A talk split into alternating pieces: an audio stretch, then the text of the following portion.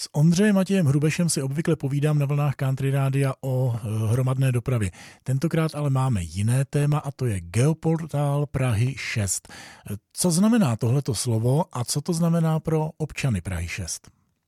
Dobrý den, jedná se o mapu, která funguje vlastně na principu Google mapy, s tím rozdílem, že když eh, návštěvníci nebo občané Prahy 6 eh, zajdou na adresu gis www.praha6.cz, tak si tam můžou naklikat různé mapové vrstvy a ukážou se jim například lavičky v okolí nebo kdy budou přistaveny v jejich ulici velkoobjemové kontejnery, či kde se nachází například dopravní radary.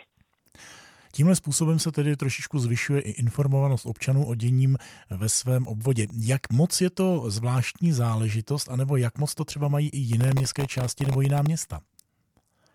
Podobné eh, mapy fungují i jinde, ale Praha 6 vlastně používá eh, především data svoje vlastní, to znamená ty, které jsou na úřadě dostupná a tyto data vlastně nejsou nikde, nikde jinde vidět venku.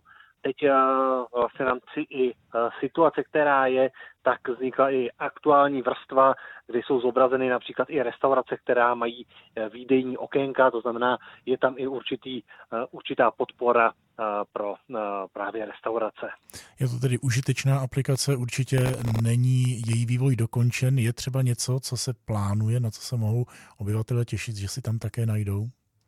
Plánuje hodně, určitě se chystají i dopravní vrstvy, například eh, blokové čištění ulic, to znamená, aby když se podívá občana na mapu eh, na své bydliště, tak zjistil, eh, kdy bude u něj probíhat blokové čištění ulic, nebo třeba i uzavírky jednotlivých komunikací. Tak já doufám, že tohle je inspirativní i pro třeba ostatní města či městské části. Ještě úplně na závěr ta adresa.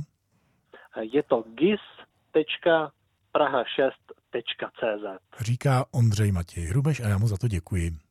Já také děkuji a naslyšenou.